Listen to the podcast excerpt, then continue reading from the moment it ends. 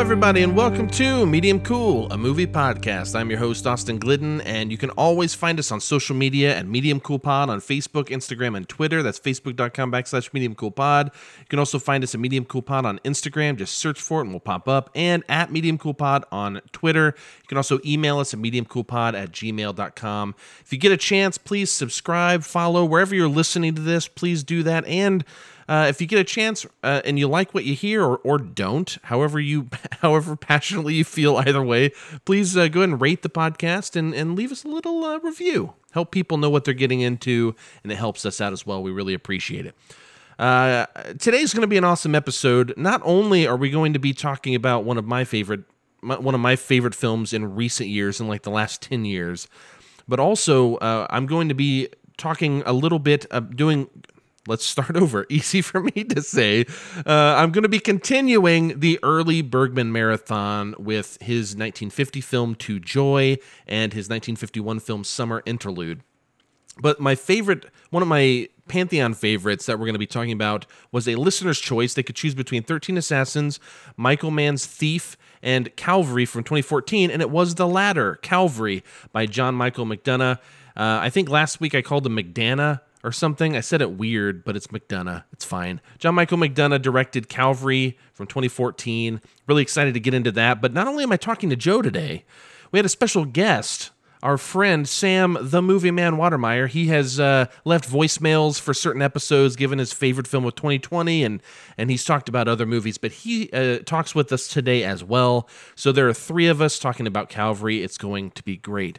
But I don't want to take much time on this. I definitely want to get to the early Bergman marathon because I have quite a bit to say, and I'm very excited. This I, I gotta say this: going through these Bergman movies, you know, I bought this Ingmar Bergman cinema box set from Criterion for my birthday in like 2019 or something, paid the full price. I was ready for it. Who cares?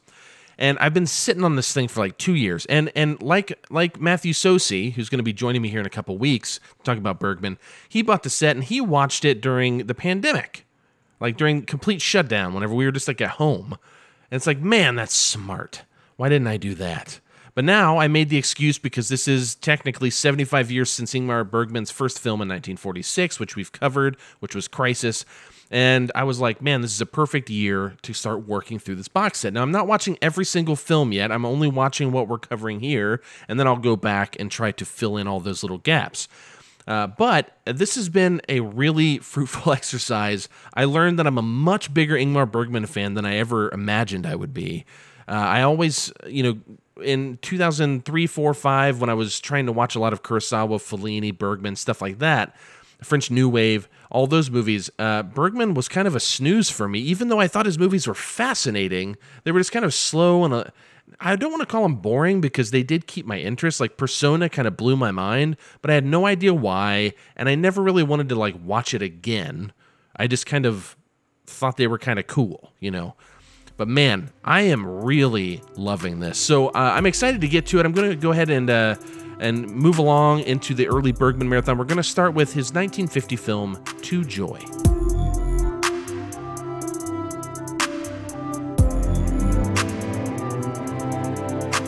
All right, today we're going to be talking about the fourth film in my early Bergman marathon. This is To Joy from 1950, written and directed by Ingmar Bergman, released on February 20th, 1950 in Sweden. And the film follows Stig after he discovers that his wife, Marta, has been killed in an accident. He looks back on their relationship, beginning with when he and Marta uh, were starting out as violinists together in an orchestra overseen by conductor Sonderby, played by the great Victor Herstrom, who we will be talking about in Wild Strawberries here in a couple weeks. And after Stig and Marta were married, Stig's ambition was overwhelming and his ego oversized. Stig struggles with the difficulties the couple encounters in its day to day life, as well as his inability to accept the career of a soloist, which makes him a bitter partner. He also starts seeing more of an old swinger friend of his, Mikkel, and his much younger wife, Nellie, whom Stig forms an adulterous relationship with. Now, there are scenes that really start to show Bergman mature here. One scene is when Marta reads a review of Stig's performance as a soloist, and he goes off about the review, but the camera focuses on Marta's response to the outrage. her internal conflict. This is a powerful moment to me.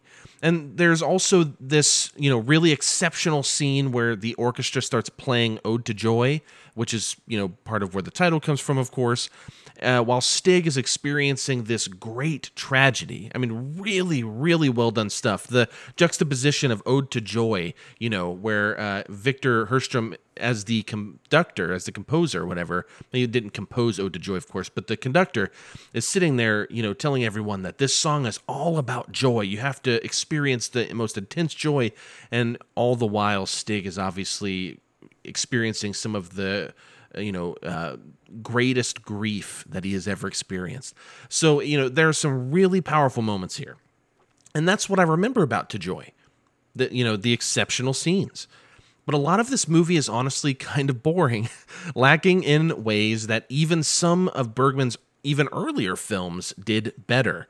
But there are certain scenes that really get me, like when Marta and Stig are reunited at one point. And again, when you see the film, or if you've seen it, hopefully you will remember them reuniting. But this scene gets me less because I want them to reunite because I like them together, or for narrative purposes, but more because it's executed well and makes sense for the characters.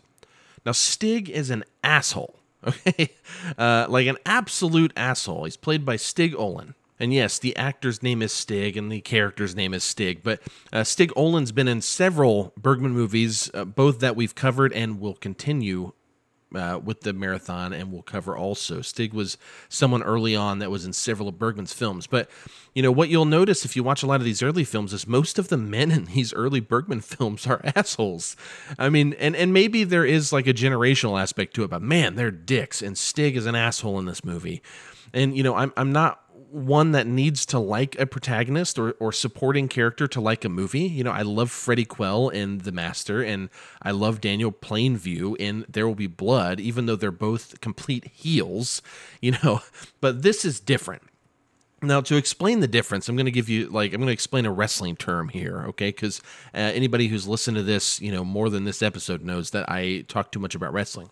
So in wrestling, there are different types of heat which is basically when a heel or a bad guy, you know, gets the crowd to hate them or gets them, you know, to become more of a bad guy. They call that heat. And, you know, the more heat, the better, unless it's what they call go away heat. Now, go away heat is when the crowd not only hates the heel, but is actually turned away by them, like doesn't want to show up and watch them because they actually just hate them. They're annoying. They don't like them. It's not that they love to hate them, they just don't like this person. That's called go away heat, okay? They don't even care to see the heel get their asses kicked, all right? They just want them gone. Now, Stig into Joy has go away heat with me. All right, uh, I don't like Stig at all. So that that is one serious criticism of the film because I think he, for me, even the moments that he would be redeemed to some extent, he's already been such an asshole. I don't buy into the redemption. So he's just kind of a problem to me in the film. Uh, but you know, Stig and his swinger friend's wife, so Mikkel being the swinger friend, his wife Nellie they're having a known affair, as in Marta even knows it's happening. And, you know, Stig is just a piece of shit. And Nellie is played by, I'm going to try to do this name justice here, Margit Carlqvist. Hopefully I said that correctly, but she Margit looks like a modern day actress to me.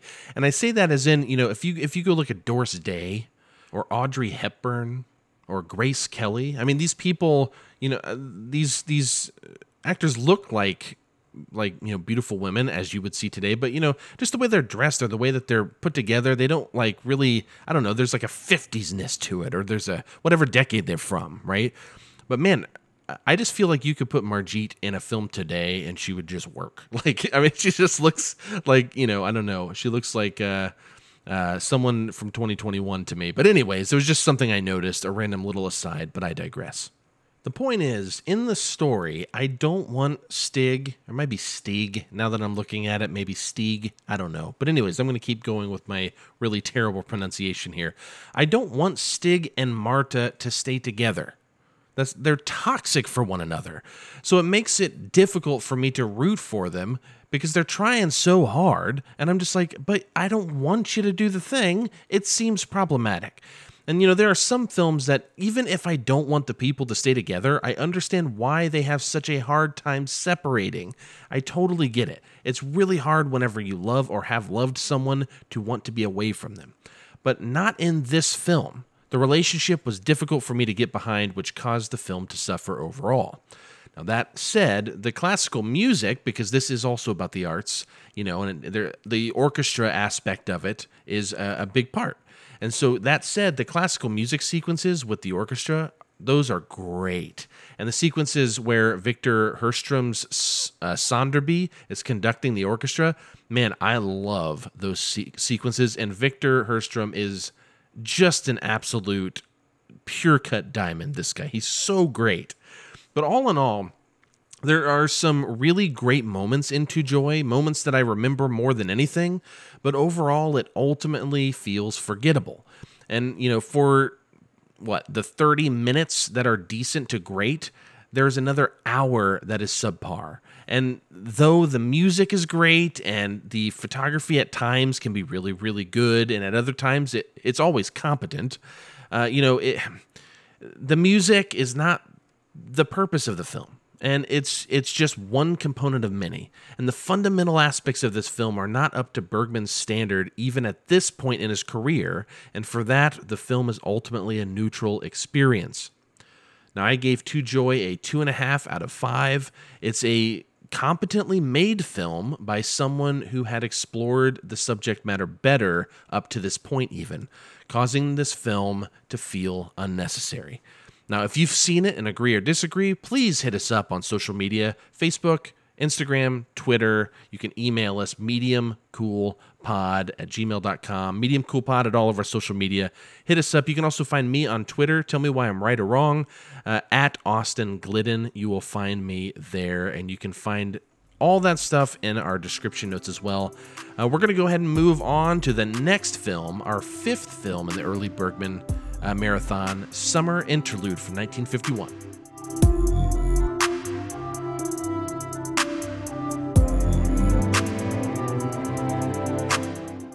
All right, next, number five in our early Bergman marathon, Summer Interlude from 1951, written and directed by Ingmar Bergman and also co written by Herbert Gravinius.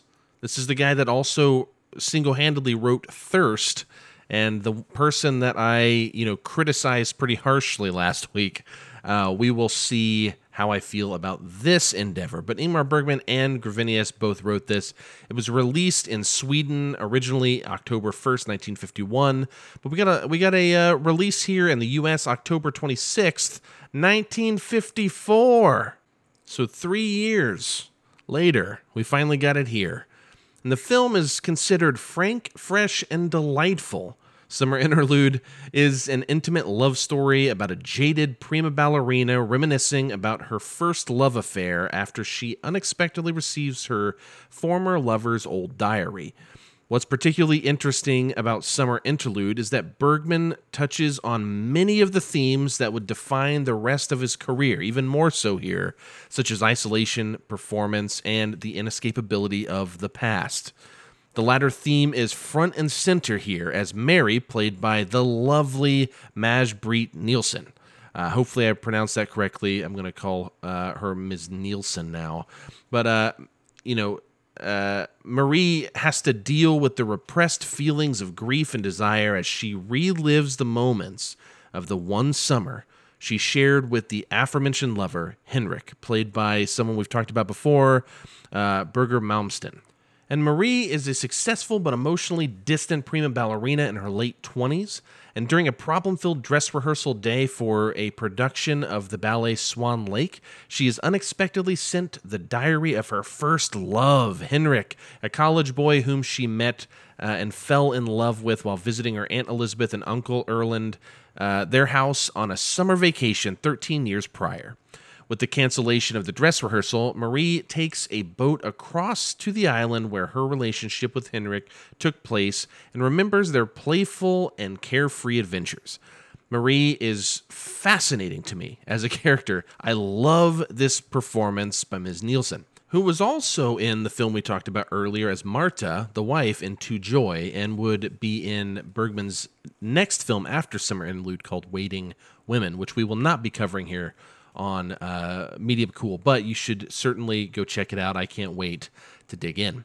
Now, out of the performances I've seen, uh, by Ms. Nielsen here, which is only to joy. I think this is her best performance by far with Bergman. Um, seeing as I've only seen one other film, and though she was good in it, I didn't really care for the film. But it helps that her character seems to have been written just for her because she embodies Marie perfectly and seemingly with ease. I mean, there's a point where you see her at the younger age, and then you see her at her 13 years later age, and I actually didn't realize at first they were the same person. Goodness gracious, I don't. Know. That's probably on me, but it, it, I mean, I really felt like she did a great job there. Ms. Nielsen is stunning in the film too, looking like the most beautiful of the 1950s actresses. Uh, I mean, I, would be lying if I said I didn't have a screen crush on her here. Uh, not because she's that cool of a character, but because of just how great she the performance is. I just really, really that stuck out to me. I really loved it. And also, she's reminiscent of uh, Moira Shearer in The Red Shoes, the main, the lead in The Red Shoes, another film about ballet and possibly the best ever uh, on the topic. And if, if you haven't seen the Michael Powell and Emeric Pressburger, Emeric Pressburger masterpiece, The Red Shoes, go do that now. Okay, pause this and go watch The Red Shoes. It's a 1948 British classic. It's really, really great. Regarding Bergman's themes from earlier, as I mentioned, you know, we see a lot here in Summer Interlude that will later be staple themes across his filmography, including the melancholic setting of summer, like we see in Summer's or uh, Smiles of a Summer Night, uh, youthful romance and that eventually leads to a loss of innocence, which we see in Summer with Monika, which we'll talk about next week, and a loss of you know faith in God, which we see in movies like Winter Light. And in one secret, sequence, uh, easy for me to say, in one sequence, Henrik and Marie pick wild strawberries together, obviously a prelude to the film Wild Strawberries, my favorite Bergman film uh, to date. We'll see if that changes as I work through some of these films I haven't seen. But additionally, Henrik's dying aunt in the film plays chess with a priest who states that he visits her to better know death, which is darkly comic, and I think that's great. But, you know, this obviously predates and indirectly foreshadows the famous chess match between the knight and death himself in Bergman's The Seventh Seal, which would come out, uh, uh, what, six years later or something. But Summer Interlude is the first early Bergman film that I thought really felt like a true Bergman film, like the Bergman I knew whenever I would watch stuff like The Seventh Seal and Wild Strawberries and Smiles of a Summer Night and, and Persona and all of these great Bergman films that I'd seen. Up to now, I felt like this is him kind of, you know, finding his his style and all that. This film actually feels like he's found it and now he's ready to start fine tuning it and tightening some screws and, you know, really getting into it. Man, this picture, I think, is great. Visually, Bergman does more interesting and introspective cinematography here more than he's done in any other film, using some techniques he will later make famous and use to much deeper effect for much deeper effect. And the film, you know, was shot in like two and a half months, and I just absolutely love the way this movie looks. From the opening moments, this film feels like it's on a different level to me uh, just a completely different level from the Bergman films prior. The on location, naturally lit exteriors are awesome, especially with the incredible restoration used in the Criterion Collection box set, the Ingmar Bergman Cinema box set, and uh, you know the the beautifully photographed ballet sequences. I mean, they're really great. Also, it, man, it just feels so good, and it looks so beautiful. I mean, wow. I don't know. I, I, I, was really kind of floored by this, and I, think largely because I didn't have expectations of it being as good as I thought it was. And the final point I'll make is the film was written by both Bergman and Gravenius. Again, I'm probably butchering that name, but Gravenius. Uh, and and it, you know, if you listen to last week's early Bergman content, uh, Gravenius wrote Thirst, and I was pretty down on his writing. Um, not being, sh- I wasn't sure if it was the lack of Bergman writing or if I just didn't like that film. You know, it's, but that's the one thing that is not like the others is the writing was just different. And I wasn't a fan, but that is immediately flip flopped here. And uh, I could say it's because Bergman is involved, but I think they actually just work well together. Maybe that just might be the the, the thing, because you know there there's a well rounded emotional spectrum here that I'm unsure one of them would have accomplished on their own. There's uh, actually this really great sequence that reminds me of Annie Hall, where uh, and it made me chuckle because Marie is talking to Henrik and she says, just out of nowhere, she goes, "I think we should kiss now, don't you?" And it's it's very much like like let's get this out of the way. We're both wanting to do this. Let's just get it out of the way. It's like that Annie Hall sequence where where um, uh, Alvy stops Annie in the middle of the sidewalk. It's just like, why don't we just get it over with now? That it reminds me of that scene. It's really great, and I wouldn't be surprised with Woody Allen being such a huge Bergman fan if this wasn't some sort of influence on him. But uh, yeah, it's it's really great, and I, man, I just I feel like gushing about it, even though this movie is not perfect by any means. Uh, it's the one that's excited me the most. So if you can't tell, I really enjoyed this early Bergman picture, and it's leaps and bounds ahead of everything I've seen before it. And as I said earlier, this feels like it's on a different level, but this is also another drama by Bergman. So in many ways, I'm not surprised that this is not the film that kind of kickstarted his his international celebrity. Uh, but you know, you can see a true talent at work here, and the nostalgia and pathos in this film is just really powerful to me.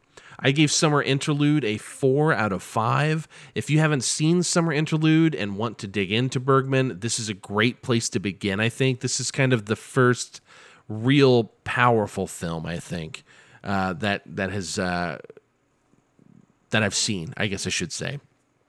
If you have seen the film and you agree or disagree, as I said before with To Joy, please hit us up on social media. You can find me on Twitter at Austin Glidden. Uh, you can also find Medium Cool on Facebook, Instagram, and Twitter by searching Medium Cool Pod. Next, uh, I'm going to be sitting with Joe and Sam, and we're going to be having a long form conversation about John Michael McDonagh's Calvary from 2014. Let's go. I'm here to listen to whatever you have to say. I'm going to kill you, Father. Certainly a startling opening line. I was raped by a priest when I was seven years old. Why don't you make a formal complaint? What good would it do? The man's dead. Things you hear in confessions these days. The mess people make of their lives. You're a very nice looking young woman. This is my daughter Fiona. But you're a priest. I was married before I became a priest. You can do that, can you? It would appear so. There's no point in killing a bad priest, but killing a good one, that'd be a shock. Could I have a word? I Hope we don't get locked in here. We'll have to make love to keep warm. We have to ask ourselves what does this man want? He wants to be loved, he wants to be admired. What do you see when you look at me? You see a sophisticated, eminent man in the prime of his life. He wants to be feared. Is this a police matter? No, it's a personal thing. What did you say you wanted it for, Father? I didn't say. Your church is on fire. It takes a lot of nerve to burn down a church. Unless there's a personal angle, nobody will a grudge against your father, no? I'm going to kill you because you're innocent. Not right now, though. I give you enough time to put your house in order. Time is gone, you don't even realise it. My time will never be gone.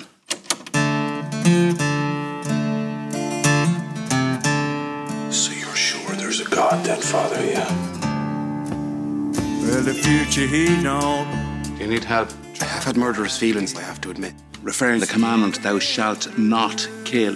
What about self defense? It's a tricky one, all right. Run along now, Father.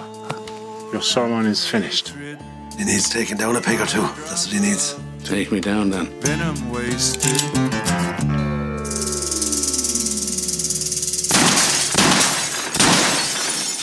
All right, everybody, we are here today to talk about uh, the listener's choice pick of three of my favorites Pantheon movies. Um, and this was the winner, um, Calvary from 2014. It is written and directed by uh, John Michael McDonagh. It stars Brendan Gleeson, Chris O'Dowd, Kelly Reilly, M. Emmett Walsh, Aidan Gillen, Isaach De Bankolé, and Domhnall Gleeson. You know, there are more people, but those are kind of the bigger names people might recognize. It was released April 11, 2014 in Ireland and the UK, and then had a limited US release August 1st the same year. And uh, it, it, I don't know what the budget was, but uh, it brought in 16.9 million, which for a kind of small, you know, Irish independent film, that's that's a, a lot better than a lot of others have done. And before we jump into this, uh, I just want to uh, say that not only do we have Joe with us today, but we have our good friend Sam, the movie man Watermeyer. Please say hello. Hey guys, thanks for having me. You are welcome. We'll see how thankful I am that you're here as we go along. At long last. Uh, yeah, yeah. We've we've of- we've teased him that pressure. Yeah, Lots there of is pressure. there's a lot of pressure because we've teased him for a long time that he's banned. Right. And so now now he's trying to win his his debanment on this I episode. better not blow it. That was a okay. Anyways, we're gonna go ahead. We're happy you're here, man, and we're gonna go ahead and uh, jump into Calvary here. And uh, Brendan Ge- Geeson, Brendan Geeson, I say. Whoops. Listen, everybody. Austin's having a stroke, everybody. I woke up like an hour ago and only got out of bed like a half an hour ago. Right, so I'm working on this. All right. Thank you very much. Brendan Gleeson plays the lead as Father James, a proverbial square peg in a round hole, as he lends his spiritual services as priest of a windswept parish on the coast of Ireland. He deals with a wide, a wide variety of parishioners that all seem to have way too many sins. Father James, uh, a flawed character himself, lives immersed in a community in the community, even though he stands out as a clear outsider, but is welcomed nonetheless. Though the community's way of welcoming people looks strangely like you know a little kindergarten boy being mean to a little girl that he likes. Uh, all of the parishioners uh, push the father's buttons constantly as they are uh, trying to bring him down to what they perceive as their level. But one day in the confessional booth, Father James listens to an unknown parishioner confess. Well, not confess to sins, but rather confess his past. The parishioner says that he was abused and assaulted by a priest when he was seven, introducing the story with the shocking opening lines of the film I first tasted semen at the age of seven. He proceeds to say nothing will change if a bad priest dies, but if a good one dies, that will get people talking. So the parishioner tells Father James that he will kill him in one week's time, the following Sunday, giving him enough time to get his life in order. The film proceeds to follow Father James around the next week as he talks to different people in the community. Now, John Michael McDonagh is the brother of playwright and filmmaker Martin McDonagh, who has brought us such great dark comedy classics as In Bruges from 2008 and Seven Psychopaths from 2012. John Michael, however, made his critically acclaimed The Guard in 2011, but both of their styles are somewhat similar, but Calvary has something special all its own. There is a heart underlying everything, as well as a hurt. This town needs Father James, even if they don't want to admit it. They all hurt in one way or another, and it's this heart that Father James brings that makes Calvary excel. Now, I must admit, uh, this was my favorite film of the year 2014, um, but seven years later, it has certainly fallen down the list, though it still holds a firm mid card spot on my list. So, nonetheless, it's no surprise I love this film. So, Sam, I'm going to start with you since you are you are our our newest guest here. Uh, you'd seen this before. Uh, this time around, did you get hung up on the glib, sometimes shocking cynicism and irreverent dark humor literally every character offers here? Or were you able to bask in the honesty the film has at its core? Where did this leave you? Uh, I fell on the latter, I think, because like uh, Father James himself, the film is uh, very disarming. Um, even right from the very beginning, you know, it opens with uh, that that disturbing opening line, and um, Father James even pokes fun at it. He says, you know, that's certainly a startling opening line.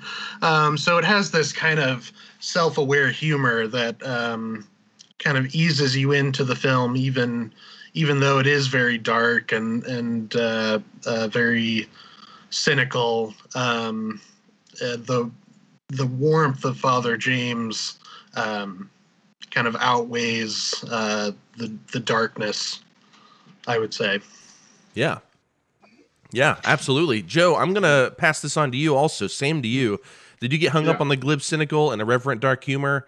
Uh, you know, or were you able to bask in its honesty? Uh, how'd you Uh, feel? you know, you know, for a while, I, the the humor, the darkness of it, did kind of have me. Um, uh, you know, when that that first line caught. I mean, it, it it did catch me off guard. I was like, "What? What did he just say?" And it, you know, and because it was just it's so it's delivered so nonchalantly, and, and the whole movie is like that.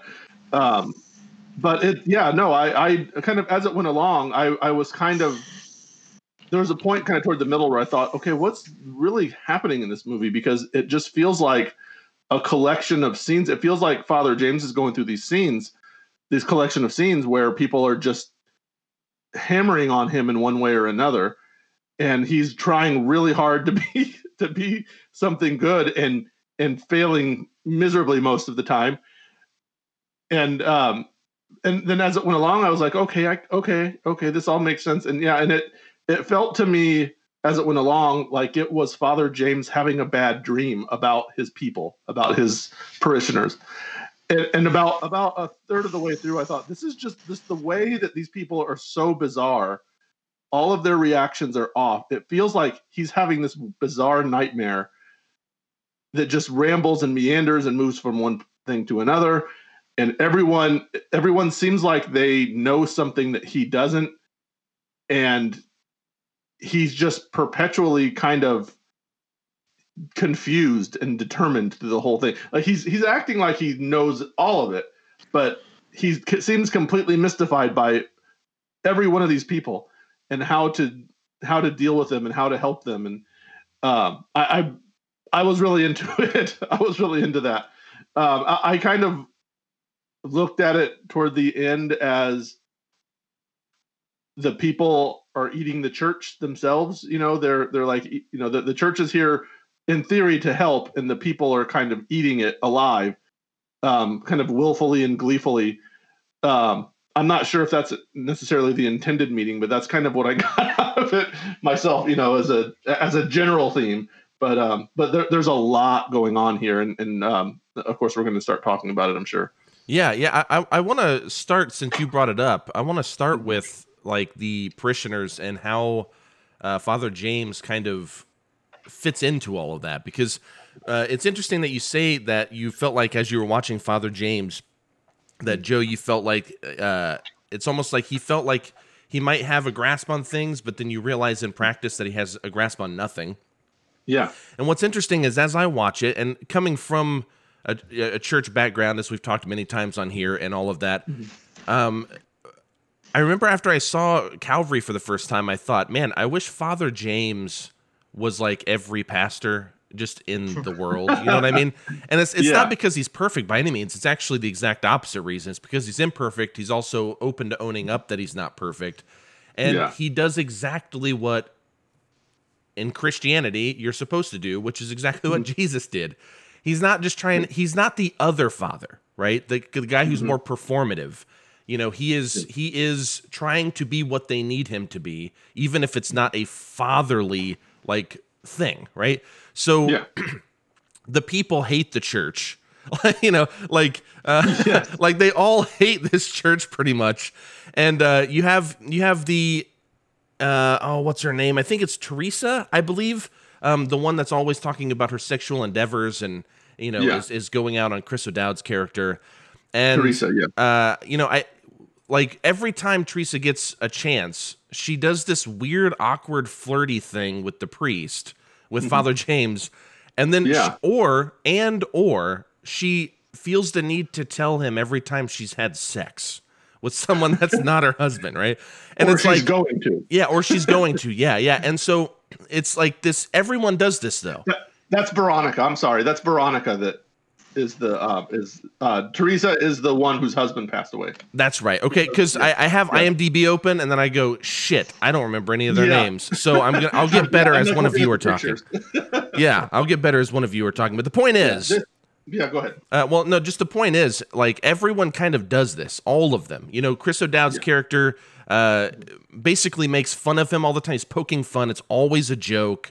Um, and uh, you have uh, Aidan Gillen, the the doctor, who doesn't really go to the church, but he talks to the father all the time because they go to the same, uh, you know, uh, uh, bar, and you know they're always kind of around each other. And of course, as a uh, a minister, you you go to the hospital to see people, you know, so he's you know always around the doctor. But it's interesting because by the end of the film, you get this sense, I think, uh, from my perspective at least, you get this sense that no matter how much they all hate him, this is back to like the little kindergarten boy being mean to the little girl that he likes, uh, because they're all so mean to him and they all push his buttons so much. But by the end, you get the sense that, God damn it, they all need him. They don't need the church, but they need him as like this person of comfort. He'll be straight with them. He'll call them assholes or idiots. You know, he'll Yeah. call them cheaters whether they are or not. You know, like like Yeah. he'll, he'll he'll do what other all every other parishioner on the entire like in the area is afraid to do he will go confront that thing, even to the extent of giving an old man a gun who has already said he's going to end his life. Right? Yeah. And so um, I think these people needed him not just to be a minister, not just to be some performative entity in the community, uh, much like the other priest, but to be the person that is there for them, right? The person that that needs them, that needs him, despite how shitty they are to him. They need what he has to offer. Uh, Yeah. Joe, I think you had something you wanted to say, but I want to pass it off to Sam too. Did you have Yeah, something, Sam, Joe? go first. Yeah. Okay, Sam, go for it. Yeah, um, I think in terms of the bitter attitude surrounding Father James, it's important to note that the film takes place in the wake of the Catholic Church abuse scandal. Correct. Um, and that sort of looms over the film. Um, there's even a scene where Father James is, you know, walking with a, a little girl to the beach, and her uh, father uh, drives up and and you know doesn't have very kind words for Yeah. for the priest. Frantically Um, drives up, by the way. It's yes. like a Yeah. screeching halt, and he's like Yeah. yelling. Um, so that's uh, I, I think that kind of colors every scene in which uh, the characters are um, challenging Father James, um, you know, being mean to him. Uh, it's also kind of interesting that this movie came out uh, just a year before Spotlight. Which, of course, is you know uh, about uh, the Boston Globe's exposure of the Catholic Church uh, church abuse scandal. Um, so I just wanted to, to to add that note.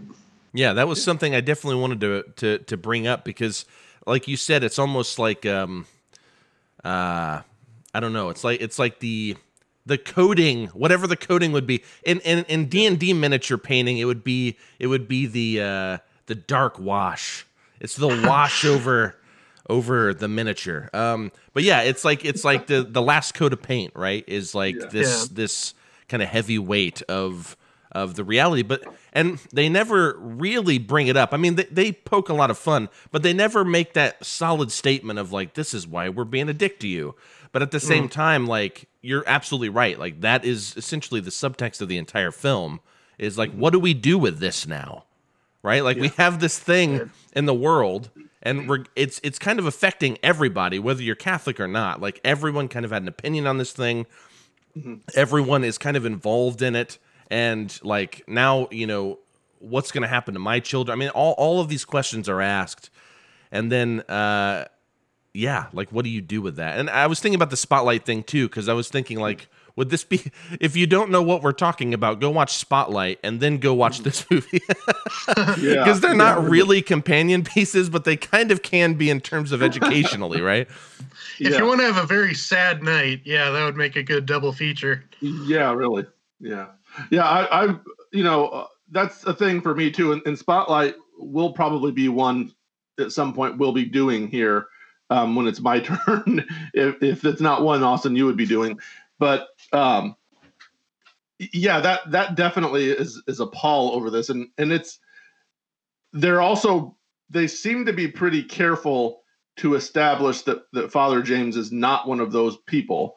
Um, you know, of course, you you mentioned right at the beginning, the outset, calling him, you know, a, a good priest, and um, you know, very quickly after that first scene, there's a scene with him with with the altar boy that he's that he has this contempt for. Um, that he's well, maybe maybe not contempt, but he he considers him kind of a troublemaker, and he and he makes sure he, he tells him he calls him Machiavellian, and um, you know, and it's like who knows if that's even right, but he's like you're purposely like screwing with me, and I don't like it, and you know, and then that you know that kid kind of pops up a, a few times through the movie, um, at, at key points, but it's uh yeah, it, it's it's very it's very telling. That that certainly is a central theme is you know that that priests are being now we're they're kind of becoming being considered by the that getting that common that constant um comparison to pedophiles you know they're this this is now a stereotype of them and now everyone is of course getting on his case in, in one way or another about that. So it's um yeah so that that's of course is a very interesting part of this movie so you, you should definitely have i mean you don't have to have in-depth knowledge but you want to at least be aware and i think everyone by this point probably is yeah yeah there is there is at least like a like a a kind of cliche now cliched stereotype mm-hmm. of like the pedophile priest unfortunately i mean it mm-hmm. that whole thing sucks of course and that's an understatement right. to say the least but um but yeah i think anybody can kind of get it but I, I think it's also important like you said to kind of have a good mm-hmm. frame framework to kind of go into it if you can. Mm-hmm. So watch Spotlight yeah. first. There you go. Have, have, a bummer double feature. You know I'm all about it. I love Bummerville, yeah. so I'm okay with it. Oh yeah. Um, but yeah, you know it, it's it's interesting because, and I'm gonna start getting into the uh, performances and stuff here. I, I want to hear what you guys think about the uh, different characters and stuff that kind of you gravitated toward that you found some meaning in. Um, but I, I want to quickly touch on what you just said, Joe. Mm-hmm. That um, it's interesting because you have how people see these priests, right? And most of these priests are people, uh, or at least that they hint at people believe that most priests have never been in kind of uh, have never been in relationships or anything. They kind of get into this thing and they're these these sexually repressed beings. And mm-hmm. um, uh, what we see with Father James is he was formerly married, and then his yeah. wife died, and then you can kind of read into why he became a priest, and we can do that mm-hmm. whenever we start talking about the characters if you want. I think that's very interesting.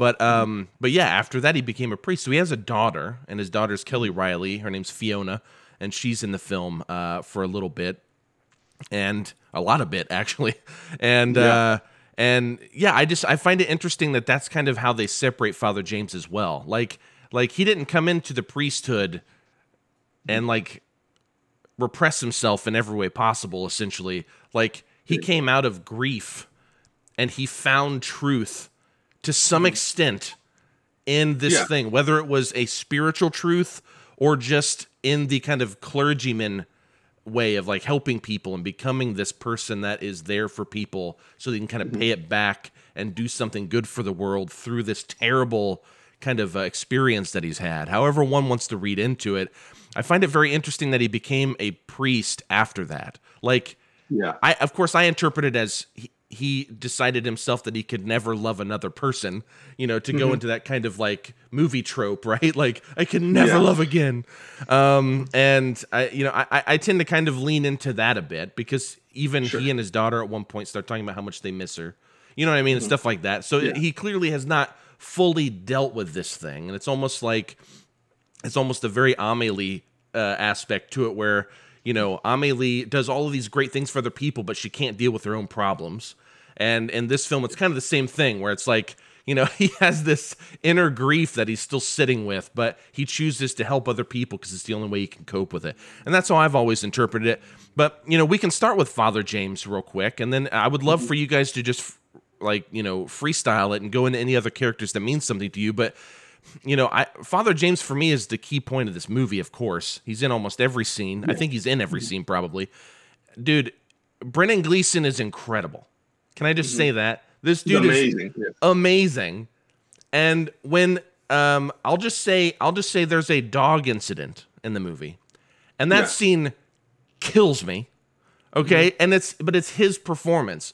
Not not that it, the scene itself doesn't get me, but the way he responds to it is great. Yeah. Also, there's a burning building. I'll just say again, keeping it a little vague. His his response is so great. I mean, you know, we, we've talked on. Uh, I, I think I might have been talking to uh, Matthew Sosi about this. I think he's the one that said it. Um, but I've always stood by the acting is reacting thing and talk about reactions. Goodness gracious, this guy, like Brendan Gleeson's reactions to everything is just so perfect. Um, I mean, he's great. There's, I, want to bring up one more character we haven't talked about, and then I'm going to pass it off to Sam. Um, Domhnall Gleeson, who's Brendan Gleeson's son in real life, plays Freddie Joyce, who is basically a serial killer for all intents and purposes, and he's he's in Yeah. this prison, and he's just it's just life in prison, is my understanding, and uh, that scene is a pivotal moment to really kind of show the heart of Father James in terms of you have this guy who seems to be kind of performing for Father James, right? Uh, at least that's how Yeah. Father James interprets it, and that is kind of how I interpret it as well. There are moments where you kind of go like, "Man, is some of this real though?" But Domhnall Gleeson's so good, so clearly he inherited those genes. Um, But uh, man, like talking to a serial killer, basically, and the way that Father James speaks to him, where there's honesty there and there's bluntness there, and there is some might even call like an aggressiveness there at times, but at times there is also like this, there's still this warmth that's present. Dude, I don't even understand how he does it. It's fantastic. Oh my gosh. Sam, let's talk about the characters, man. How do you feel about Father James? And after that, go into any character you want, buddy. All right. Um, well, going back to the dog scene, I think what's so powerful about uh, that moment is it's kind of Father James's first moment of real release um, and catharsis. You know, he has a stronger reaction to that than he does to his daughter's suicide attempt. Um, and, you know, when he uh, sees that she tried to commit suicide, he you know, has kind of a, a darkly, kind of a, a wryly funny response. He says, you know, oh, I see you made the classic error of, you know, cutting across rather than down. Yeah. It's it's like he's kind of trying to protect himself with this bit of wry humor. Um, but with the dog scene, he he really kind of lets himself feel this full release.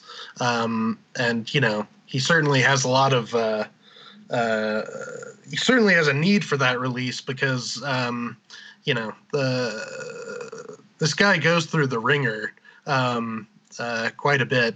Yeah. Um, but um, let's see. I also want to, um, you know, we haven't really talked a lot about Chris O'Dowd. I think this is a pretty revelatory performance from him. Um, you know, he's he's known for mostly comedy. Uh, you know, he was in the British uh, comedy series The IT Crowd, um, and you know, you know him from Bridesmaids. But um, you know, this is kind of an interesting character and an interesting performance. You. Uh, He's almost comic relief for a while, um, and Yeah. and you know, like a really eccentric uh, character, but um, you know, by the end, he really unleashes uh, a surprising amount of rage. Um, uh, so I just wanted to to touch on him a little bit. Um, I don't know. Yeah, I'll toss it over to you, Joe. yeah. Well, I want to I want to mention um, M. Emmet Walsh, who is the writer. He's so good. It- man, he this is the guy M. Emmet Walsh. You know from comedy upon comedy upon comedy. He was in um, he was in The Jerk. Um, that's what I, I kind of know him from. Um, I mean, you know him from a million movies: Blade Runner, Critters, Blood Simple. Um, he was in Knives Out. Wow, I didn't even I don't even remember him in Knives Out. Yeah. Um, but he's in he's one of those guys from the 70s and 80s, 90s. He's just been in so much. And he he is incredible. He's always he's a guy that's always there. in movies that you know you're like, oh, I kind of vaguely know him from somewhere, and you remember him being really funny. And here he's terrific, and he's he's the um the old man you referenced Austin earlier, who um you know he so he's a, he's a writer who is uh, finishing a book, and he he asked Father James for a gun to commit suicide because he is old, and he says, I don't want to, I don't want to not know who I am. I don't want to, you know, like he's afraid of of dying, you know, a confused old man. And you know, and as you noted, you know, Father James goes and gets a gun for him, and um, it's he's just terrific. He just pops up every now and then, and, and like I said, this this whole kind of strange, kind of the strange layout of this movie is, you know, is basically Father James just going from one person to the next, and you know, and they say something really bizarre to him and then he goes to somebody else and then they do the same thing. Yeah or somebody or somebody kind of, takes a piss on a painting. I mean just weird shit. Yeah you know yeah, what i mean? just, yeah just odd stuff like that. And, that, and it's just it's just this weird just nightmarish kind of uh, you know kind of thing through the whole movie. And then of course there's times when the people start getting together and that's when i, I always feel like things are escalating um, so yeah, so I love Emmet Walsh. I love Aidan Gillen too, who I know from uh, Game of Thrones, among other things. And he is just a smarmy prick in just about everything he's ever been in. And he's so really much more so here than even Game of Thrones. At least in yeah. Game of Thrones, it's all like this kind of like sub level of him being a prick. And this, he's yes. just an asshole. Yeah, yeah, and he's just like making jokes about people being killed, and yeah, and it, it's just it's just he's just really just con. I don't want to say con. I guess condescending is right, but he's he's just an asshole most of the movie, and it's and he's so good at it. He's so good at it.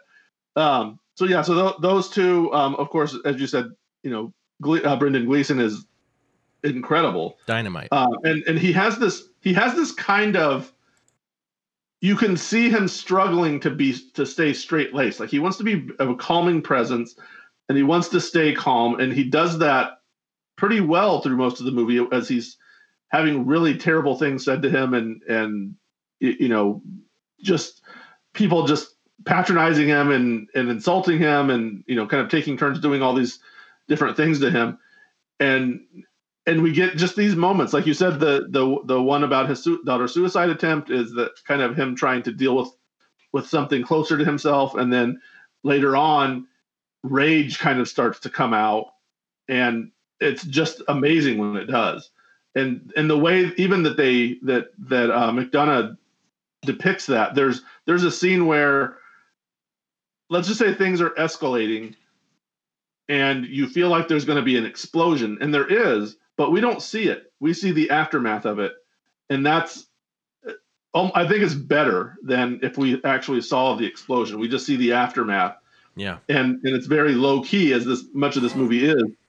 Um, but it's it's really well done and it's really effective. Man, yeah. Gosh, you guys really set me up for a lot of stuff here because I want to say M. Emmet Walsh is old as fuck in this movie. Holy shit, this guy. Yeah. Yeah. And he's so good. And I got to remind everybody, this is the dude because this is the movie I rem- remember him from even though he's been in everything. We couldn't we would yeah. spend way too much time reading his filmography because he's probably yeah. been in a thousand things. The guy's in everything.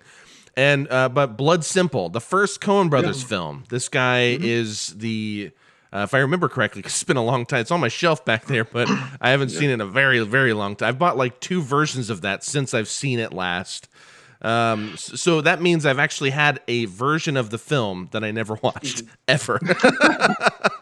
but anyways, uh, but he's the bad guy in that movie, if I remember correctly, uh, playing uh-huh. a private yeah. investigator, and uh, he is so good here because he's like this yeah. American writer that got away from the states, and he's like this expat basically that you know mm-hmm. is uh, just this hermit on this. He lives on this island that you have to take a boat to get to. Like, there's no way on or off. So Brendan Gleeson's father James like takes him food and and books and magazines and newspaper like all the things he would need to kind of keep up to date and uh, and to survive.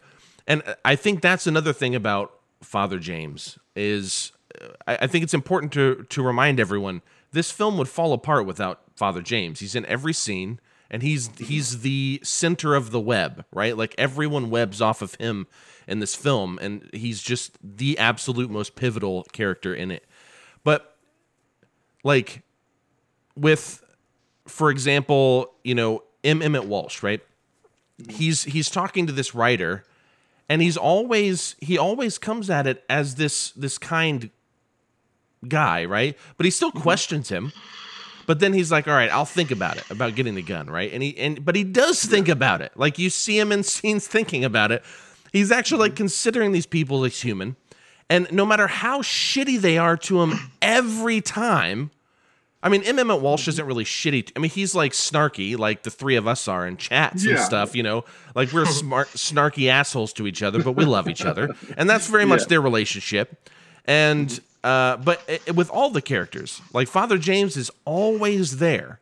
No matter how many times these people are assholes, he always goes back. Now, he doesn't always put up with their shit, but he always goes back, right? So uh, the the guy that pissed on the painting, help me find this guy. I don't know why I don't have his his name. Somebody find him for me while I continue. Yeah, working Um, on working on it. But anyways, like you know, people do terrible things. We talked about Veronica, uh, played by uh, Orla O'Rourke, who basically every time she comes on screen, she's talking about her sexual experiences or what she will be doing. Essentially, sins she will be committing that she needs to preemptively, you know, ask for forgiveness for in this kind of like snarky, you know, wry way or whatever. Um, dude, but this all again, I, I say all this to say it does, it could to some people. Dude, there's a huge spider on my ceiling. Anyways, I'm gonna try to ignore that for now. But anyways, sorry that like startled me. But anyways, so um, but the thing about Father James is like no like no matter what, he's there for them. That spider just completely threw off all of my uh my thought, but I'll come back to it. Have you gotten the the piss painter? Uh, I'm no, I I can't even find him. We're the Um, worst. I don't, I don't remember what his name is. His character name is. I'm gonna find him.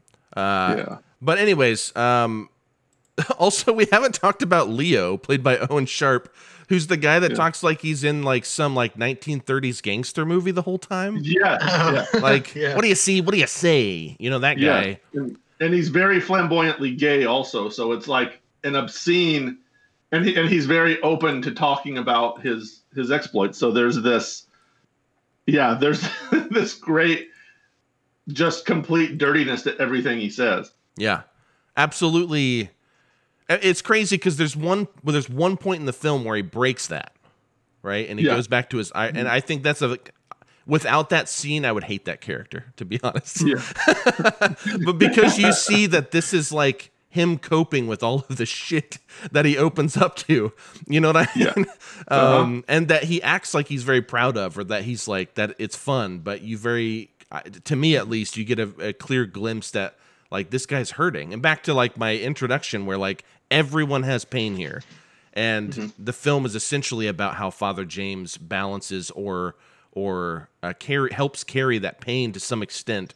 Um, and with that in mind, uh, Father James, he is this warmth to the film to an extent. Of course, he can be cold. There are scenes where he is cold. Uh, but everyone's hurt seems to be, what am I trying to say? Pacified by him, I guess. I don't know. Father James is great. Um, Yeah. Killian Scott plays Milo. He he's the uh, the guy that basically has no inner monologue. Uh, the guy that's on like the motorcycle or whatever that basically just says everything. Um, I don't I don't know if they're intentionally trying to make him like kind of like maybe Asperger's like light on the spectrum or something, but he very much comes off like kind of an Asperger's character.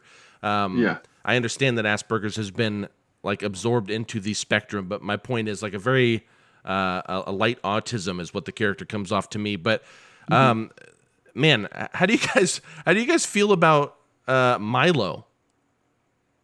Joe, Uh, yeah, it, he he does come in and and he's just a. I don't know. It, it almost feels like Father James. I think has difficulty understanding him, dealing with him for you know for a bit, and he just kind of shows up here and there and and drops something on him, and it's just it's just like what what's happening? That there that scene where they're in um i don't know there there's like a party or something and and and uh, father james walks in and and he's not he's just standing there. Yeah. and and they're playing you know the music's playing. And he's like oh you're not dancing. And he goes oh i hate this music. Yeah. he's just standing there very casually just looking. And then whenever you do see him dance, everyone's dancing and he's literally just jumping up and down in one Yeah. spot, which is like Yeah, hilarious to me. uh-huh I don't know. I, I I think that guy's funny. Do you have any thoughts about him, Sam? Um, well, it, you can kind of see him almost uh, maybe turning into the the Domhnall Gleeson character because he, you know, says he has murderous thoughts toward women. Yes. Um, there's kind of a weird. Uh, there's a lot of this movie is very sexual uh, if you think about it.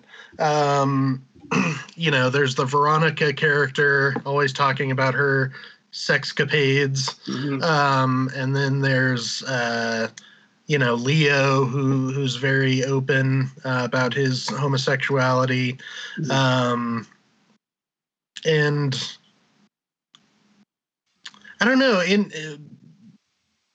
in a way you could say it's it's you know considering it's how religious it is at the same time it's uh, you know very like sex positive movie um i don't know i don't know where i'm going with that i'm gonna stop that train No, it's okay. I, I I put you on the spot there. Um, yeah. But no, it, uh, real quick, the the piss painter is Dylan Moran playing Michael Fitzgerald. Um, Okay. or, uh, yeah, and and and and Michael to side thought is like the richest guy in this whole area. Like he's like so Yeah. rich, he doesn't know what to do with his money. Uh, literally, Mm-hmm. they talk about this at one point to the extent of he's talking about like this painting cost me some odd tens of thousands of dollars or whatever, and I don't give Yeah. a shit about it. I'll just piss on it. And then Yeah. and Father James is like, "Well, then do it." And he goes, "Okay." he just pulls it down as And Father. James is just trying to leave, and he just like pisses on this this painting. there there is this great shot there too that it's like coming up between his legs oh yeah and and you like see the stream come out and you see father james's face the whole time it's happening and and it, it was it's a terrific shot because it's just he's just kind of staring. But you know sam to your point about the sexuality it's obviously that's not a sexual moment. He's just like i can't believe like this is happening. And they they have this weird like relationship of trying to one up each other and or or call each other's bluffs on things.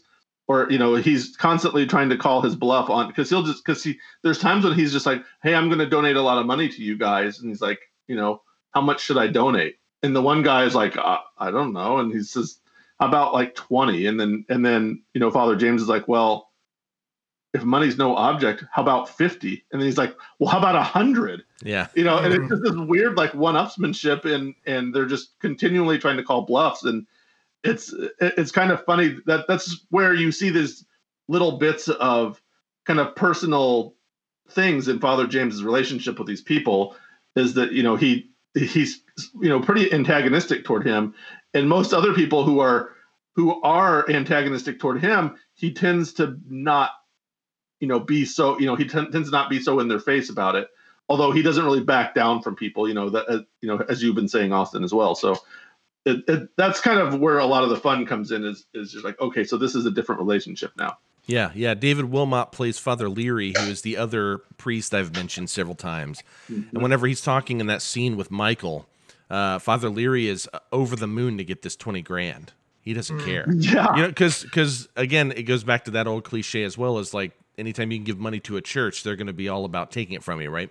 sure Um, but then, like, I never see it so much. I mean, there is definitely like an an aggressive conflict, conflicting relationship between Father James Yeah. and Michael for sure.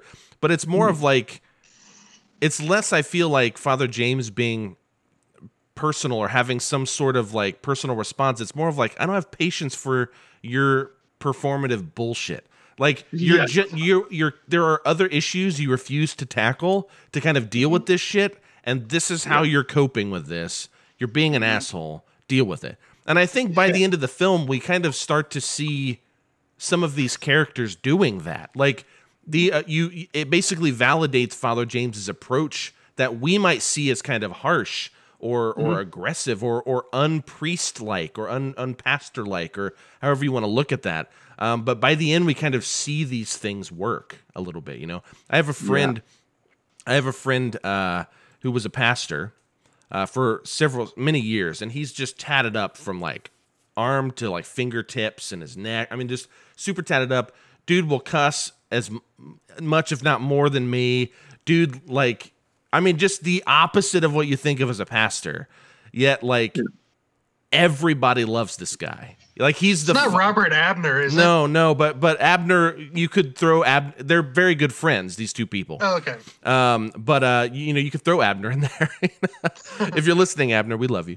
Um, but anyways, uh, yeah, but but Father James is like always kind of what they need, and uh, I.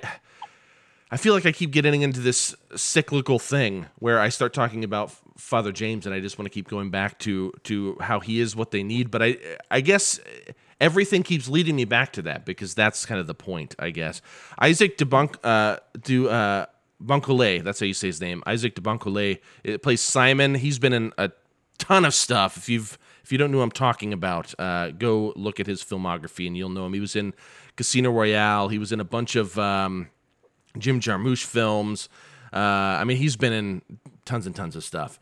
Uh, but he's great here too. But he has a very small role. But he's like like the random like black foreign guy in the Irish place. Like and and I say it that way because like that's his character. Like like Yeah. everyone's like that's the black guy, the outsider. You know, like he's always Yeah. seen as like uh, that character. But that that there's some interesting stuff that happens there. I don't really want to go on about uh, these characters much more, but I mean everyone kind of knocks this out of the park, and I, I can't stress enough how you know John Michael McDonagh and his brother Martin have similarities in many ways with the way that they use their kind of extreme dark humor and everything. But what I've noticed with both of them, and I'm curious if you guys have any thoughts on this, uh, is in this film, for example, John Michael McDonagh uses this like shocking dark humor that could really take you out of the film. Like some people, not me, because I'm like all about it. But I mean, some people it could really be a hang up. That was kind of the reason for my opening uh, with you guys, where I asked about, you know, did you get hung up on the glib, sometimes shocking cynicism and irreverent dark humor? Because some people would get hung up on this. And I've read things about that. Like some people can't get past it. And the fact that they're kind of making light uh, in many ways of the pedophilia that was just rife through the priesthood or uh, like everyone's making jokes about all of the like uh, we talked about the suicide where no no no you made the classic error. You cut down not sideways or whatever. I just hit my mic. But uh, like you know th- th- they make light of all this dark humor. But what I love about John Michael and Martin McDonagh, the brothers, is both of them in their films, they always have an underlying truth or like a, a really powerful message beneath the surface that it's almost like they're intentionally challenging you. Like, can you see what I'm giving you? Because I'm going to put all this shit over it to mask it. So it just looks Yeah. like some fun, dark comedy that's irreverent and you're going to Mhm. laugh at a bunch of stuff that shouldn't be laughed at. But then, like, I think this film in particular, out of all of them that I've seen, uh, really has something at the underneath that at by the end of the film, that subtext or whatever, that underlying message, I think comes out pretty clear. I'm not asking you guys to spoil the end, but in terms of how the dark humor or, or the glibness or stuff that could kind of be hangups for some people, how do you guys perceive that as opposed to the message that you kind of get by the end of the film? Is that question clear? Um, yeah, I, I think so. I don't know if this will answer it, but I'm gonna I'm gonna just go for it. Um, I think I don't know. I think part of what you're asking is, you know, how does the warmth ultimately come through all of this? Um, yeah. Yeah. and I think it's because the movie never lets itself get that cynical. Uh, I think a moment that um, uh, is a good example of that is when Father James is in the bar and the doctor, uh, Aidan Gillen, is talking to him about um, some procedure that went horribly wrong and it led to a child um, uh, becoming deaf and blind and, you know, something horrible like that. Yeah, the Johnny got his gun uh, scenario where they're alive, but they can't move, they can't see, they can't hear, they can't speak. Like, yeah, like you're trapped Right. in your own brain. Yeah, Mm-hmm. and he's basically in that moment trying to say, you know, I mean, he's essentially saying maybe there is no God, and you know, Yeah. uh, life's a bitch. And then, I mean, that's a very cynical moment, and it could have you thinking like, "Wow, life sucks," um, but it doesn't get too cynical uh, because Father James cuts in and says, "Why the fuck would you tell me that?" yeah, yeah. yeah. Yeah. Um, and it's almost, you know, it's almost like he's speaking for the audience right there. He's saying, you know, God damn, why are we getting this cynical? Yeah. Um, so I think uh, the movie's constantly disarming you, um, and like Father James himself. Um, And I, I think that's why it works. Yeah. yeah, Yeah, I agree. I agree, and it's yeah, and it is. It, you know, and I, this is what we've talked about kind of throughout is is that the kind of just the to me the layout of this movie, the the way this movie moves through the the problem. You know, the the the classic. You know the, the classic narrative structure, right? Is the rising action. Everything keeps rising and rising, and then it, and then there's the climax and the resolution. And this movie has that, but it does it in a somewhat more un- unorthodox way than other movies do, just because of the way that he just, you know, Father James just seems to be bouncing around from person to person, and they they all have their own little problems that he's dealing with, and it, it makes you feel like, in a way, it makes you feel like you're almost overwhelmed with it, which is the point to a degree, right? That he's dealing with all of these people's issues, and even if he fixes one, even if he solves a problem, there here's 10 more right on their heels. And that, you know, that that's very disarming. That was really disarming to me through the whole movie. Was coming to the next person. I'm like, well, yeah, but what about the people who are? What about the the guy, the, the lady that's having the affair, and and you know, what about the doctor? And then, okay, well, now what about the um the the rich guy, the, the who's peeing on paintings, and and then well, now we and we haven't even talked about you know, then we're like we're like, well, now we got to get into you know Father James and his daughter, and there's just all these little these little threads bouncing around, and in the meantime, we're like, what about what about that that opening scene? You know, is that going to come back on us, and or is that was that just kind of a throwaway moment? It's it's kind of like you know I don't know as as we're going along. So, um, and it by the time we come back to the climax of everything, you know, to the climax, we by design I think haven't really been thinking about it too much. You know, thinking about what the ending is going to be because it's just it feels like it could go on and on with no end yeah.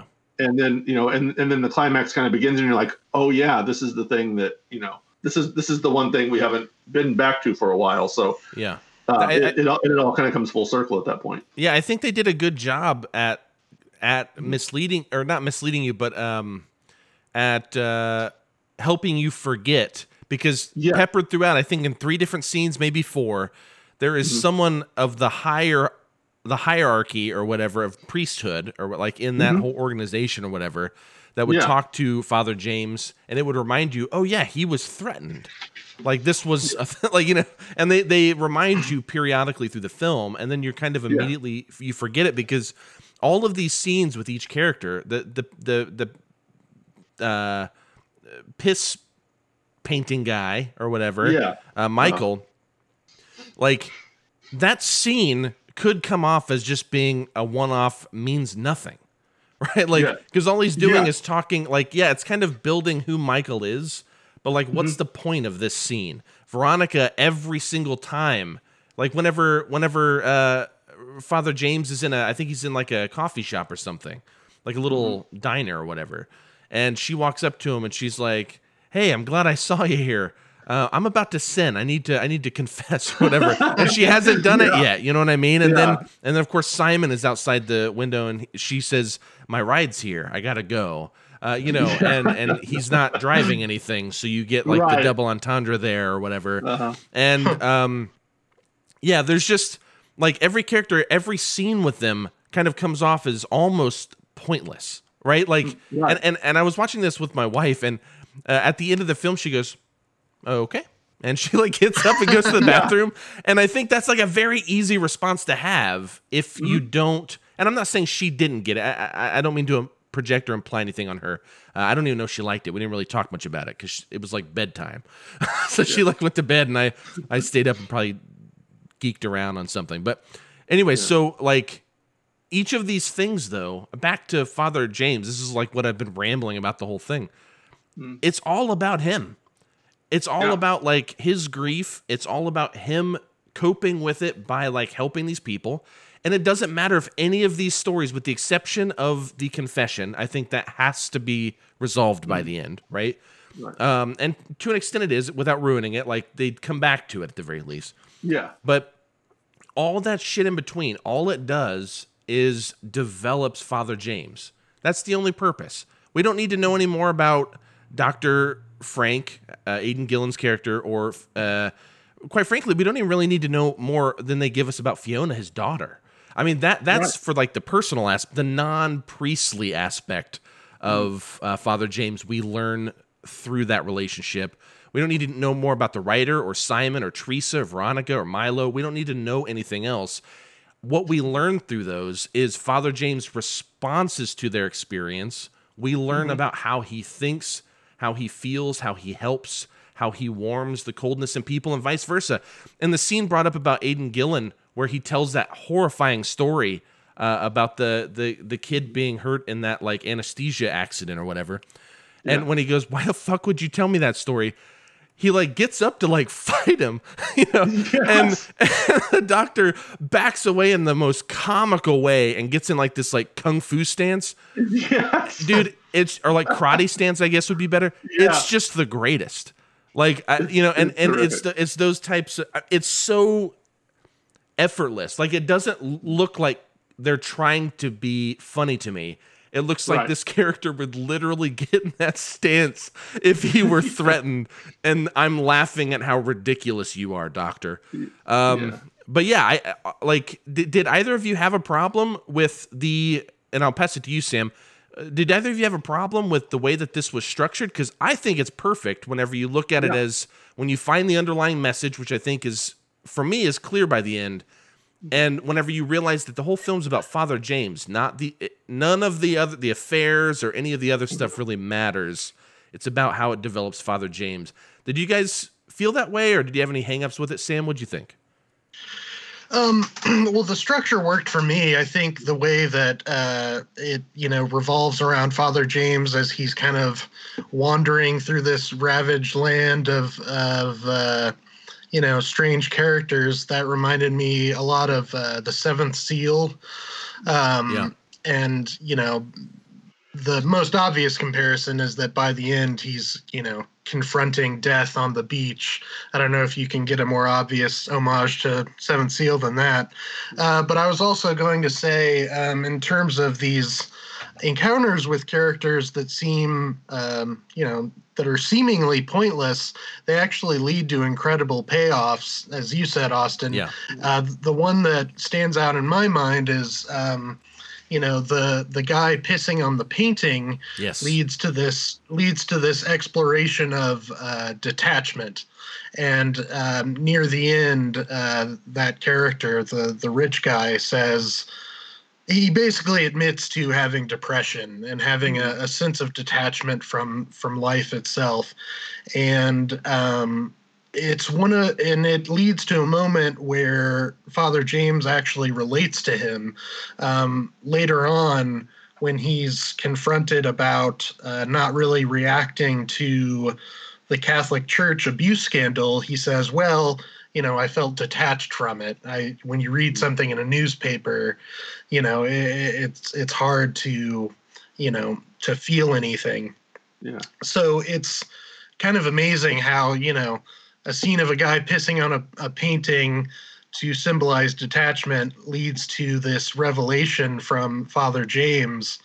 Um, i mean that's a, a pretty big confession he makes that you know Absolutely. he felt that Yeah. he felt detached from you know uh, his fellow priests committing these horrible crimes um, so you know the fact that a movie can have this seemingly um, you know kind of pointless uh, uh, scene with a character and lead to something so revelatory and cathartic at the end is is you know pretty incredible dude yeah. just real quick and uh, joe if you have anything to say i'll, I'll pass it yeah. off to you if, if you want just give me the signal there but uh, yeah, but I'll, I'll, I'll um on that dude you're really just reinforcing my point of like by the end you realize how much they need him right mm-hmm. like like yeah. uh, like that is a the the scene with michael the rich guy is so an uh exposition of the heart right of the film where he is really coming clean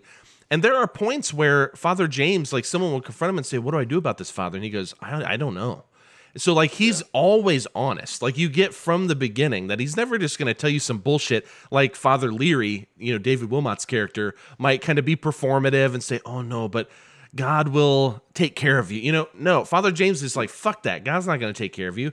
You got to deal with this shit." You know, right. and I don't know how to help you. Like I don't know how to help you with this, but once you st- once you get the next piece, bring it to me. Maybe we can put it together. Uh, put it together together, right? Um, yeah. yeah and and I love that about Father James. But that is, dude, that is such a pivotal moment, Sam, of like.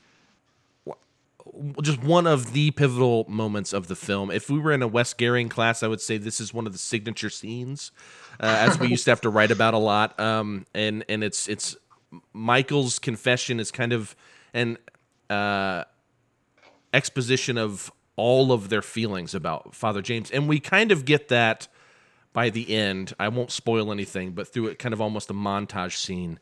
Um, but uh, Joe, if, if you had anything you wanted to say about what Sam said, uh, I'll pass it off to you. I do have another question I want to ask, but I want to make sure you get a chance to get in there. Yeah, yeah. Well, I, I kind of want to go back um, a little bit to that, um, to to the climax, just a little bit. Uh, again, without we're not going to spoil anything, but um, you know, we we talked about that confession that we see at the very beginning, and it, I think it's important to note that Father James knows who this person is, right? The the movie is is this in a in a way part of one of the you know one of the the narratives of it is this mystery as to who this is, right? Like who is the person who did this?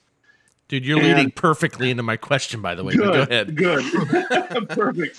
Yeah, and you know, and it's important to note that again that he knows who this person is, and then it, and it really struck me when we find out who that person was that he's interacted with this person multiple times throughout the film like he's a, one of the people that we you know we see pretty frequently and he interacts with him in a very in a very different way than i think we would you know i i would suspect have suspected you know if if if someone says they're going to kill me you know and i'm around them again i'm not going to necessarily be pleasant to them and you know and yeah. and straight you know like it, it, would be i think it would be very noticeable that there was something wrong at the very least and and the way that this film is structured they they're very careful about not doing that there's no change when he sees this person or interacts with this person.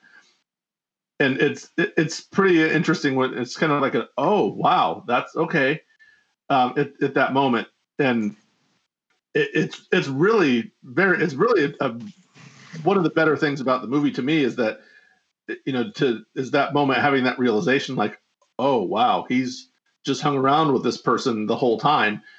And you know i mean i mean not again this is not even a i know i'm, I'm kind of being this misleading too but i don't i guess hung around with them the whole time is not but multiple times through the course of the movie. And and it's uh it's really a, a fun way i guess if, if you could call it that to to reveal who that person is is is to give that is to have that kind of almost it's almost a subconscious thing that you know it's it's not showy at all. The the person just literally just kind of ambles up but it's it, it, it was interesting for me that i'm pretty sure that's the reaction that McDonagh wanted you know yeah. from the person from the viewer and and he certainly got it for me so um, I, I really i really enjoyed that aspect of it too yeah, I, I want to say this, and I'm going to pass my question off to you both because this is like you yeah.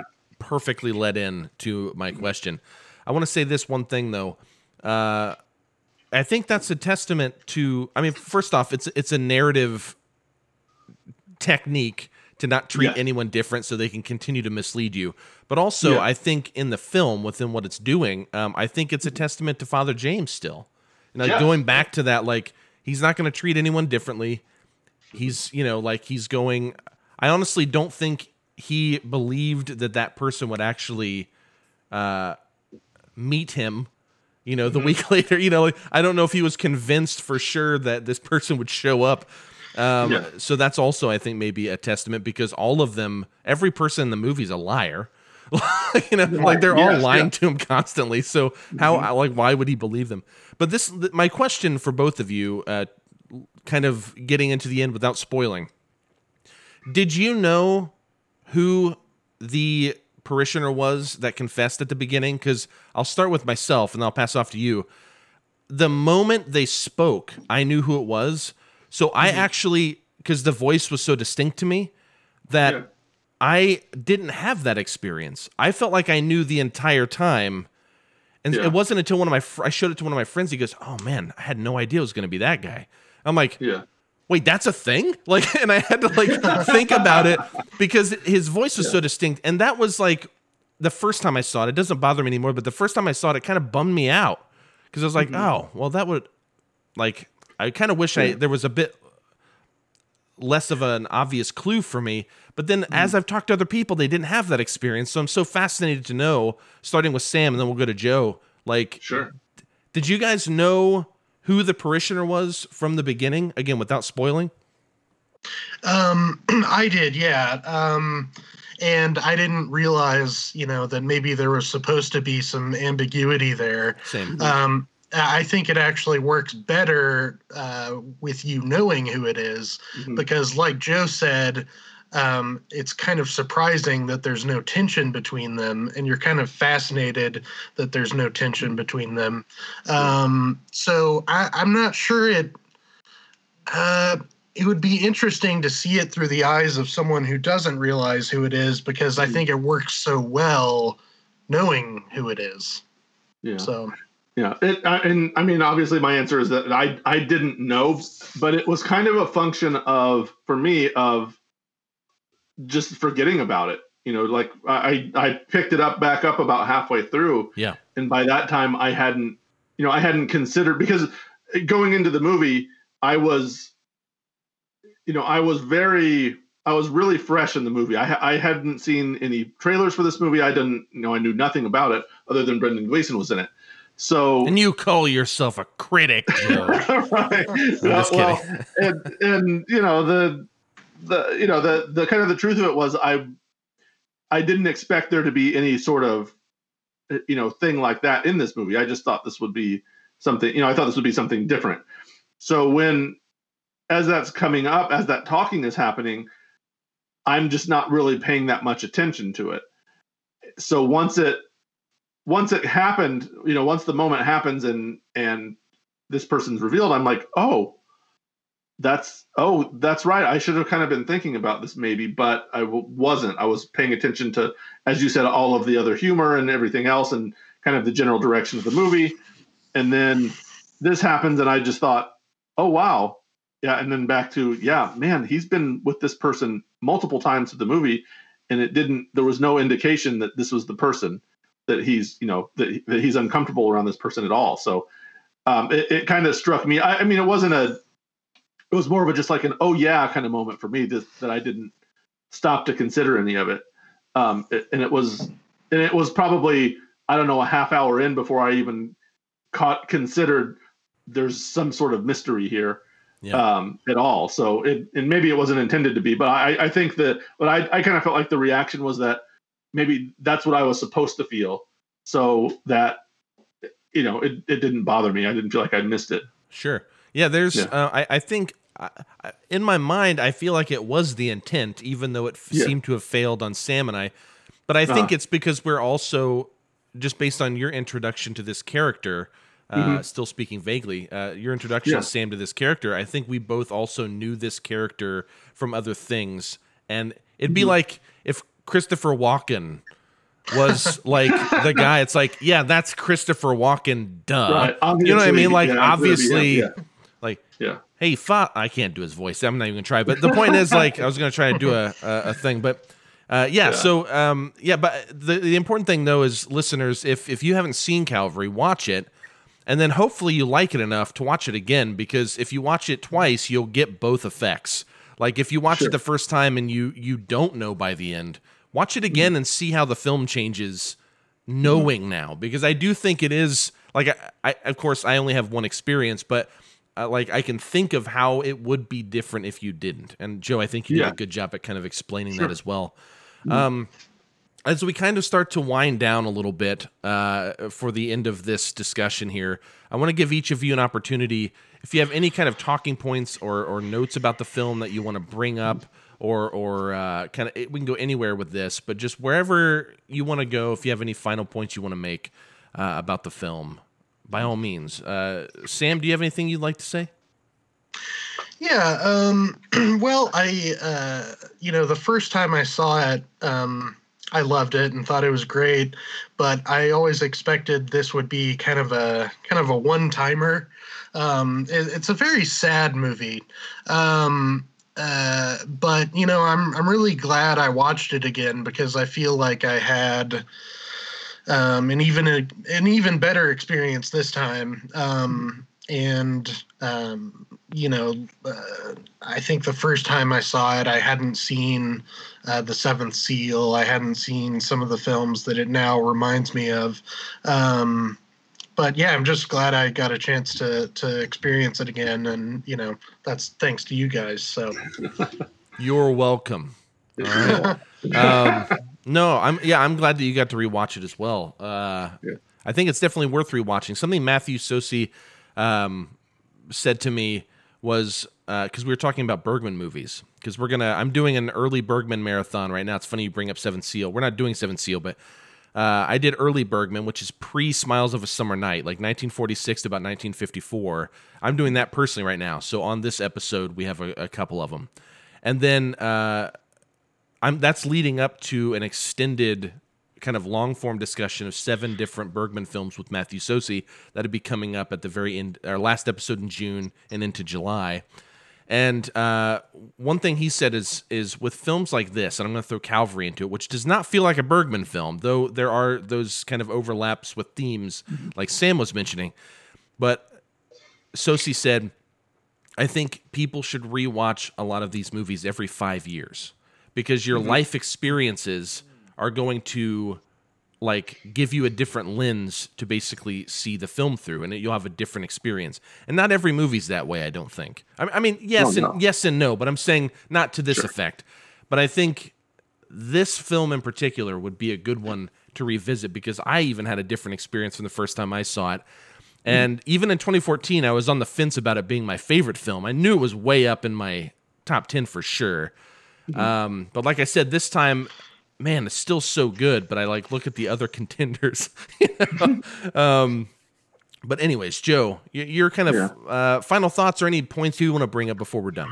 Yeah, yeah. This is another movie that you know. This is a movie I would never have watched. Probably, you know, I I I didn't see it in 2014. I you know for whatever reason, and it's not one I probably would have just come back to revisit, um, just for no reason. So uh, again, I'm glad I, that I did. And yeah, there's there's a lot of there's a lot to be gained, you know, from this movie. So um, there's you know a, a lot to be going on. There's there's plenty of you know like like we said, the humor is is right there and is spot on, and the the underlying meaning behind it is also is is pretty is pretty timely and you know for the time certainly, but it's something that kind of still resonates today, oddly enough.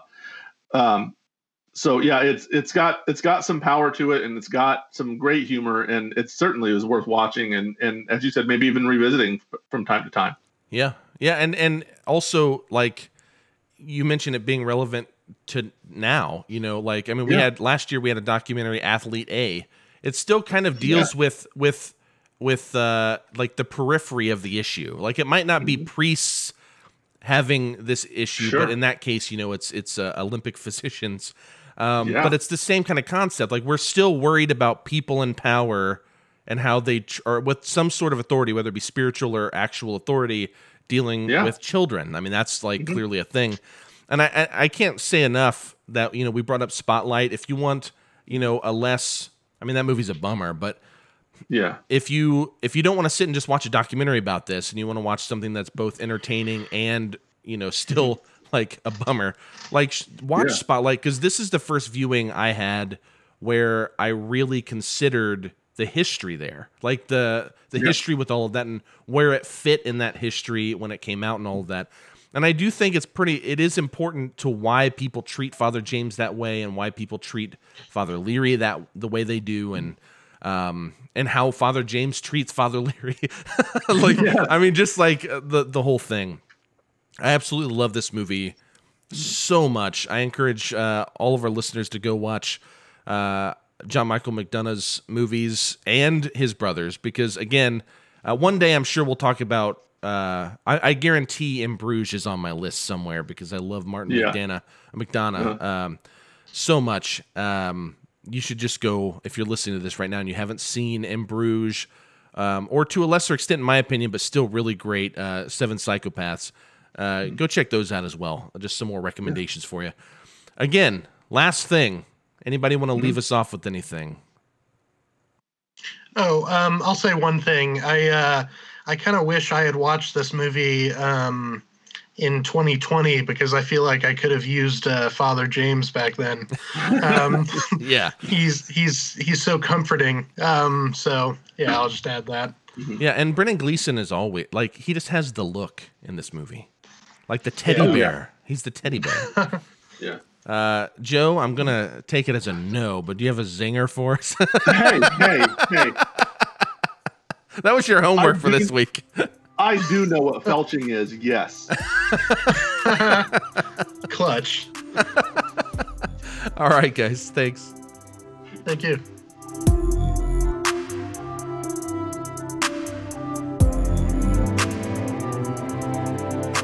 All right, everybody. I just want to send out a special thanks to Sam Watermeyer for talking with us, and you know we had a great time.